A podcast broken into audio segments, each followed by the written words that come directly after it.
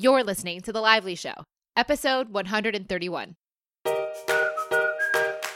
Welcome to The Lively Show. I'm your host, Jess Lively, and this blogcast is designed to uplift, inspire, and add a little extra intention to your everyday.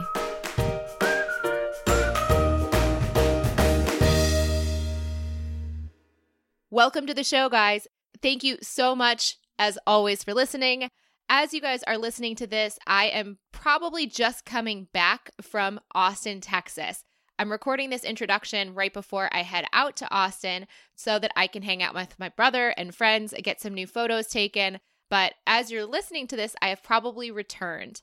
My hope is that I, if everything goes as planned in the next coming days, will have a vlog for you soon showing what that adventure was like. But now let's move on to today's episode. Today we're speaking with Gary Vaynerchuk. This is one of the most special guests I can say that I've ever gotten to interview. I can't believe that I got a half hour of Gary's time. I've been following Gary myself since 2009 when I started my own blog, and I've looked up to him ever since. It's been amazing to watch his career unfold. He's done many things over the years, including Wine Library, growing his family's wine business in New Jersey to, I think, something like $50 million or something crazy. And then his YouTube channel, Wine Library TV, which is when I found Gary. That's what he was doing back in the day, which were really fun, irreverent wine tasting videos on YouTube. Since then, he's transitioned. He's written four New York Times bestselling books, including his new book, which we're speaking about today, hashtag Ask Gary Vee. And he has VaynerMedia with his brother AJ, which is a digital marketing and strategy firm, which is apparently around $100 million at this point. Gary's ultimate dream is to own the New York Jets one day, and so all of these things have been the stepping stones along his path to get there. This episode is going to be interesting and Gary's whole story in general is very interesting. So, for everyone that's listening, especially if you're just hearing about Gary for the first time right now, please know that, you know, we're not here to say that Gary's way of living his life is, you know, the same values that everyone else has. But I can say it is fascinating to see how Gary does live his uppercase V values in such an amazing way, given what is most important to him. And even though we may have different values in our own lives and our lives will look different as a result, it is truly inspiring to see what he has been able to accomplish around what his values actually are. He's also going to stress self awareness and talk about how we can figure out what our uppercase V values are based on our own situation. And one of my very favorite things we got to discuss is hustling Gary is known for hustling. He's probably one of the people that works the hardest in the business space that I can even imagine, often doing 15 and 16 hour days. But I don't think that's right for everyone. And it was fun to get to talk to Gary about that because, as much as he does promote and share this message of hustle, at the same time, he's very aware that it's not the right fit for everyone. So it's really fun to dive into that aspect as well. Let's go to the show. Gary, thank you so much for coming on the show today. Thanks for having me. I'm so excited to dive right in. So, first of all, I know you're really big on clouds and dirt.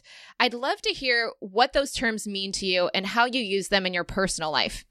So, the clouds and dirt thesis is something that I've been thinking a lot about. It's kind of like the religion and the church sermon, right? It's kind of it's the top line thesis that drives you and then being able to actually do it day in and day out. So, you know, for me, it's about living a true entrepreneur life and and knowing that being an entrepreneur makes me happy and you know being motivational and putting out content around entrepreneurship and building actual businesses. But then the dirt is the actual practitionership. Just i think what you know in life is so many people talk it but they don't live it. And for example i'm a big believer that social media is the current stage of communication. And I'm proud that I understand how Snapchat and Musical.ly and Anchor and the latest updates on Instagram and Facebook work, right? It's the details. So the dirt is being able to do it. It's like being an architect and a mason or a general contractor. It's having the skills both philosophically and high level, but also having the humility and the skill set to actually deploy it in the trenches. I call the clouds values or uppercase V values, which I know you're very tied to. How do you use these clouds and dirt in your actual life with Lizzie and the kids? You know, theoretically, at the highest levels, I think about what I want to provide to them emotionally. I don't think about financially. I don't go the cliche way of like, oh, I've built, you know, big businesses and it's, you know, I don't think families need that much money. I think it's more about the emotional aspects. You know, who do I want to be as a dad? How do I want to be as a, you know, I think my professional career is more like a North Star that I'm not worried if my kids want to climb or not. It's up to them. It's a theoretical role model kind of play. But I think at the highest religious level, capital V values, I want to be a good guy. I want to be someone that they can talk to. I want to make sure they're proud of my actions. I want to be able to respond to their needs. I think with the level of hustle that I deploy, you know, I'm in constant communication with my wife about work life balance. And then, you know, the kids are now six and three, and I'm going to have to be mentally prepared. And I'm starting to get myself mentally prepared to have conversations with them about work life balance. I've been very fortunate in that I'm in a place where I'm able to go to most things if I'm in New York. But obviously, right now I'm traveling, and if there's a school function, I won't be there. And so I want to uh, make sure I'm there for them. And then the dirt of that is just actually executing on that intent. And I think the most important and best way I'm doing that is in the time that I'm actually with them, I want to make sure it's quality. And I don't mean big trips or cool things. I mean, you know, not being on my phone and not working social media. You know, my Snapchat stories, Jess, are much quieter on the weekend than they are the other five days a week. And so it's it's executing on that family first mentality. What do you actually cut out that's not the clouds and the dirt? Because I know you're really big on cutting and eliminating everything that's not those big values or that execution of those values. Well, basically, I do nothing in my life besides my family time, my work, and the New York Jets. Like literally nothing. So I guess media consumption, leisure. I've probably had to cut out friends more than I'd like. It's something I'm probably giving a lot of thought to recently. But uh, that's been a, at the expense of my ambition.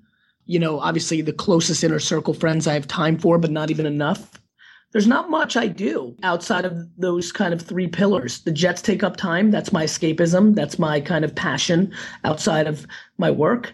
And uh, that's it. I mean, like, you know, it is, there's just no time for reading books or TV shows. There's no House of Cards. There's no video games. There's no being on the softball team. I've really cut everything out. I mean, I exercise now. I spend time with my family. I work a ton and the Jets, and that's pretty much it. Every leisure and kind of second tier thing has been cut to zero over the last three or four years.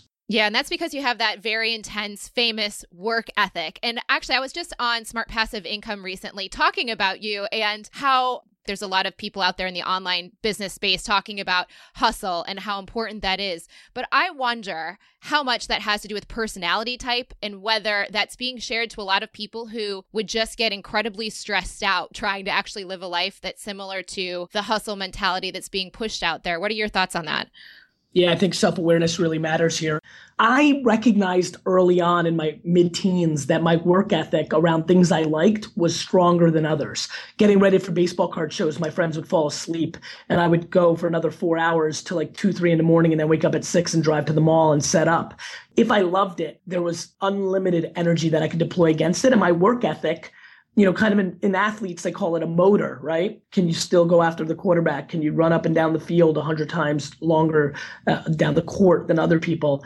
My business motor is much stronger than my contemporaries. And I've tripled down on that. That is a natural skill that I don't think most people should work 15 or 17 hours a day. And I can do it without eating or drinking. Like I'm pretty robotic about this, Jess and it just it's a recognized skill in the same way that somebody may recognize that they're smarter or more charismatic or more efficient or more organized. Mine is absolutely that i will outwork every single person that's listening to this. It's just a truth. It's just a truth. And i've tripled down on that because that's a differentiator and that's a competitive advantage for me. It is. Do you think though that it's not you specifically but just this idea of hustle in general is sending out a bill of goods that's not actually useful for the vast majority of people that are trying to apply and stressing themselves out? Just, I would say that's all advice. Like, all advice is actually not useful to most people.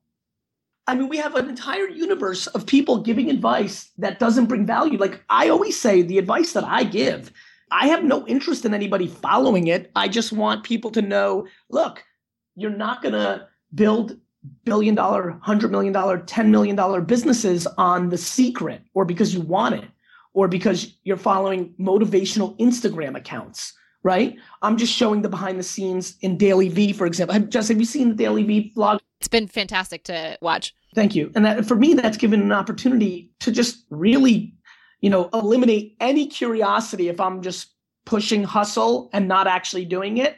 I think it is really detrimental when you're pushing stuff that's not true. And I think there's a lot of people doing that in the online space and in life. So I think that's detrimental. But look, you know, telling me to read a lot is detrimental because I'm not good at it. And like, I don't think that that is bad advice. I just think it's bad advice for Gary Vaynerchuk. And if I think if the people that are listening now don't realize that self-awareness is the north star in this whole equation that you take bits and pieces from everybody and decide what's right for you that's the game. Not blindly taking somebody's advice or conventional wisdom that's accepted. I mean you know you don't have to be on social media. If you can achieve uh, your goals and and be happy in life without it knock yourself out. I don't care. The world doesn't care. The market doesn't care. So that's how i think about advice it's nice for the people that authentically give it and believe in it. I feel like I'm one of those people, but I think it's like it's up to the person on the other side to know themselves to understand what brings them value and what doesn't. And I love the subject of self awareness. And I love that you're diving into this so much in your message lately. So, one of the things you believe is that we've gone too far, and I agree with you, on the direction of everyone is an entrepreneur or can be if they try hard enough. So, in the vein of self awareness, how can people figure out if it's a good fit versus the imposter syndrome? Again, I think it's super important to understand if you do not know yourself, Jess, you have no shot.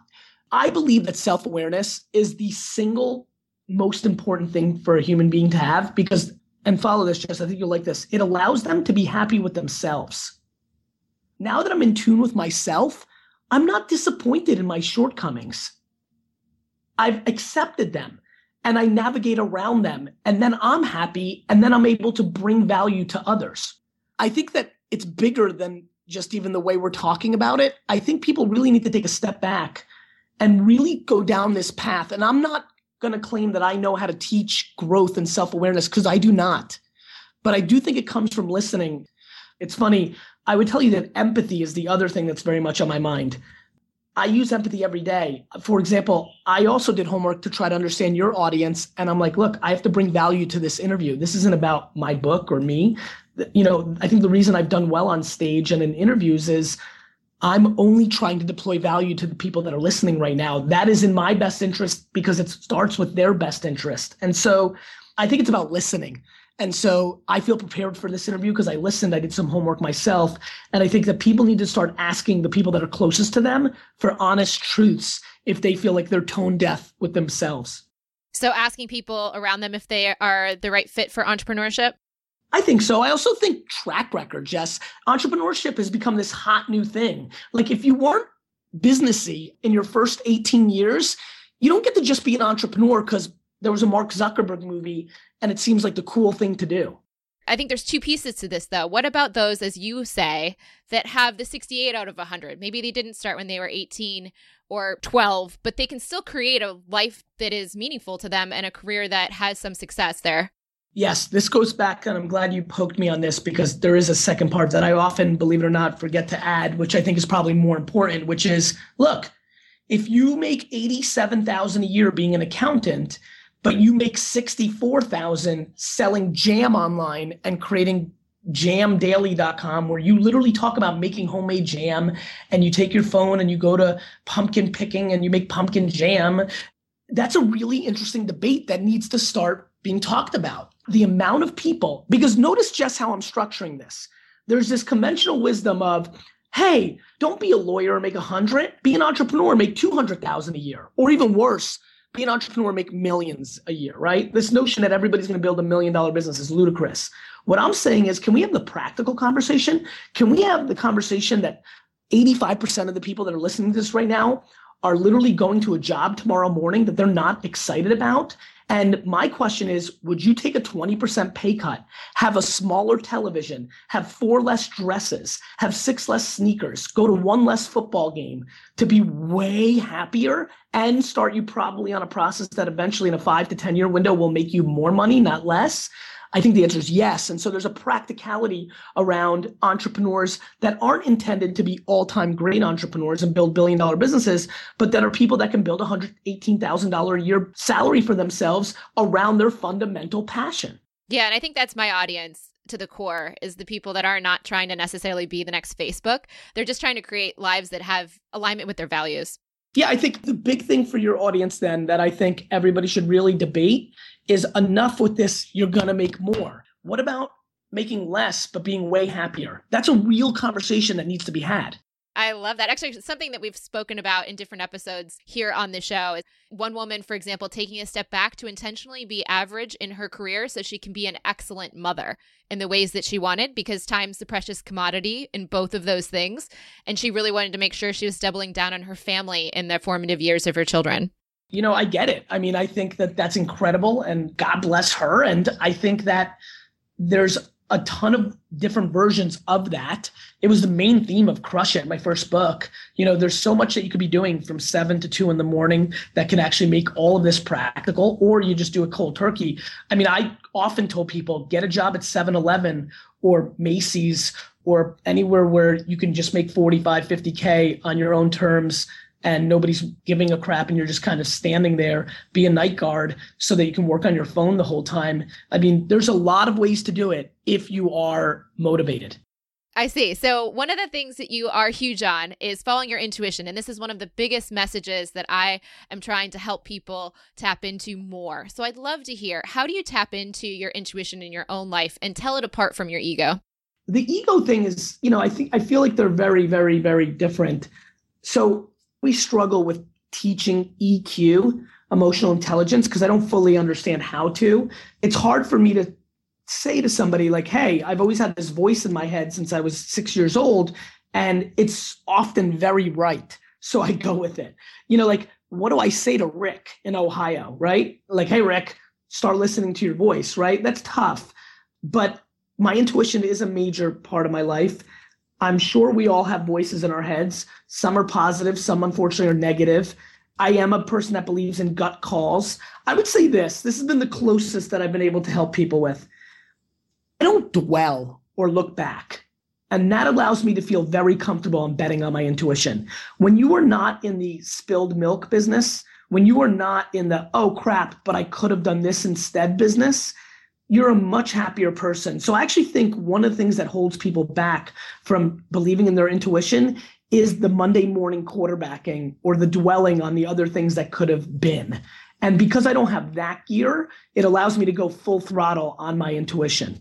Because the intuition is often telling us to do something that's uncertain. We don't know what the outcome will be. So when you're saying the Monday morning quarterback's going to sit there and say, I told you so, and it's trying to avoid any of those uncertainties that may be negative. So that keeps us stuck not doing what our intuition is leading us to do because we don't know what the outcome's actually going to be from following it.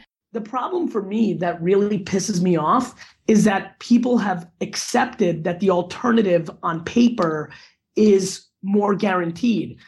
I mean, the thought that anything is guaranteed is ludicrous. Let me give you an example. You're now listening to us. You're getting motivated. You've been listening to Jess. I'm a new voice on this energy, and you're you, something's clicking for you right now. And you're 44, and you have a mortgage, and blah blah blah blah blah, and you want to go and do your thing. Let's just play real life for a minute. So you decide to quit and start your business. Now let's play it out in a weird way. Over the next 48 months, you fail. You actually go into debt, credit card debt, your business didn't work. And now you're mad that you did this. In four years, you get another job, you start paying it off, and you took your shot, so you feel good about that, but it didn't work.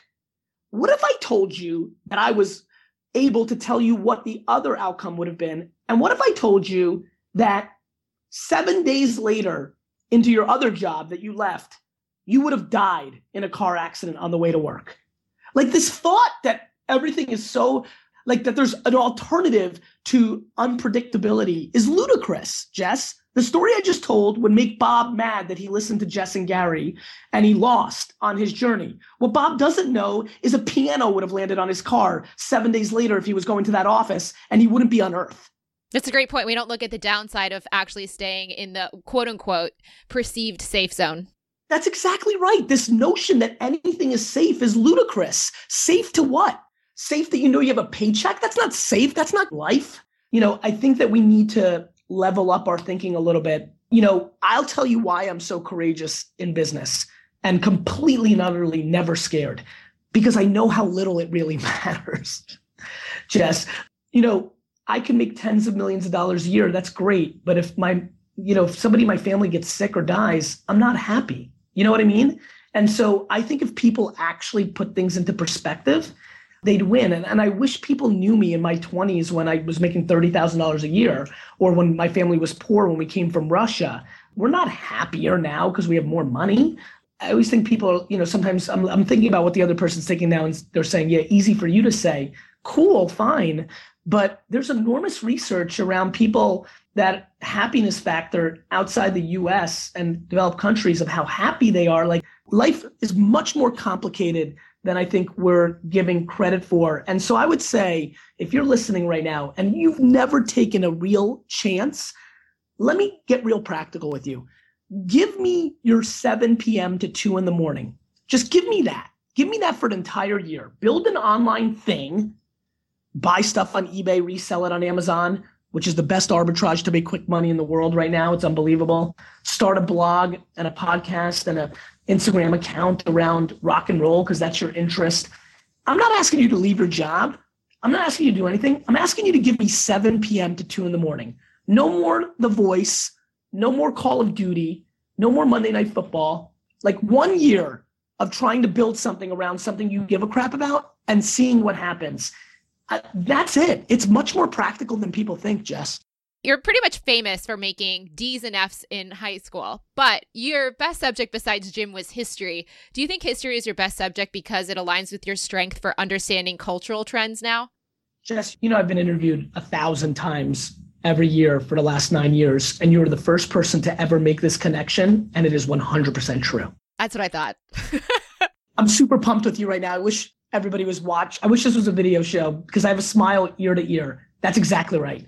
I think one of the reasons I'm very good is I understand that history always repeats itself, and I make a lot of my assumptions and things that have made me successful. On under, so right now, I know that social media matters because I know the telephone is becoming the television and the television is becoming the radio. Do you know what I mean? Yeah, absolutely. But yeah, you've really got me pegged. I think that I am fascinated by what has happened before us because I think it's a great indicator to what's going to happen in the future. What would you tell someone who's just starting out on this journey?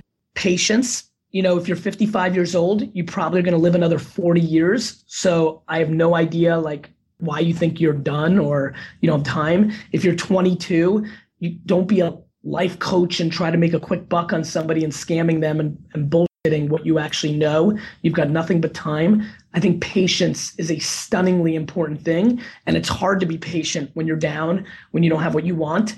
But you know, if you can balance your patience with your ambition and pull equally from both directions, you can really win. Awesome. Gary, thank you so much for coming on the show today. Jess, thanks for having me. And there you have it. Gary, thank you so much for coming on the show today. And thank you for listening. If you'd like to send Gary a message, you can do so on Instagram and Twitter at Gary Vee, and that's V E E. Of course, you can also pick up his new book, hashtag Ask Gary Vee, wherever books are sold. And you can find me on Instagram, Snapchat, and Twitter at Jess C as in clouds and dirt lively. For show notes for today's episode, you can hop over to jesslively.com slash Gary Vaynerchuk. And for anyone listening and wondering how to spell Vaynerchuk, it's V-A-Y-N-E-R-C-H-U-K. Before I share who's coming up next week on the show, I'd like to talk about today's sponsor, FreshBooks.com. You guys have heard me say it before, and I will say it again. I love using FreshBooks, and I'm so grateful that they're a sponsor here on the show because I've been raving about it for all the four years that I've been using it myself before this point, and I cannot tell you how simple, fun, practical, functional, all the good things that bookkeeping really deserves to be, it has done so well in FreshBooks. If you don't have any inventory to track, please go give it a shot. I truly believe it's just the best. It's like Facebook for bookkeeping. You can do so by going over to freshbooks.com backslash lively for a free 30 day trial to see what I'm talking about. Again, that's freshbooks.com backslash lively. And now for a sneak peek. Next week on the show, we're having Barrett Brooks of Fizzle.co on the show.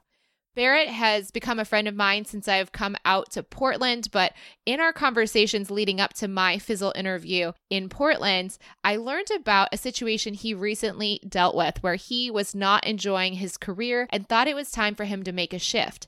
But before he made the shift, he took several important actions to figure out what was really going on before taking an action that may have not produced the results he was really looking for. I think this episode is one of the most important episodes on career we have ever done on The Lively Show, and I cannot wait to share it with you. Until then, may something wonderful happen to you today.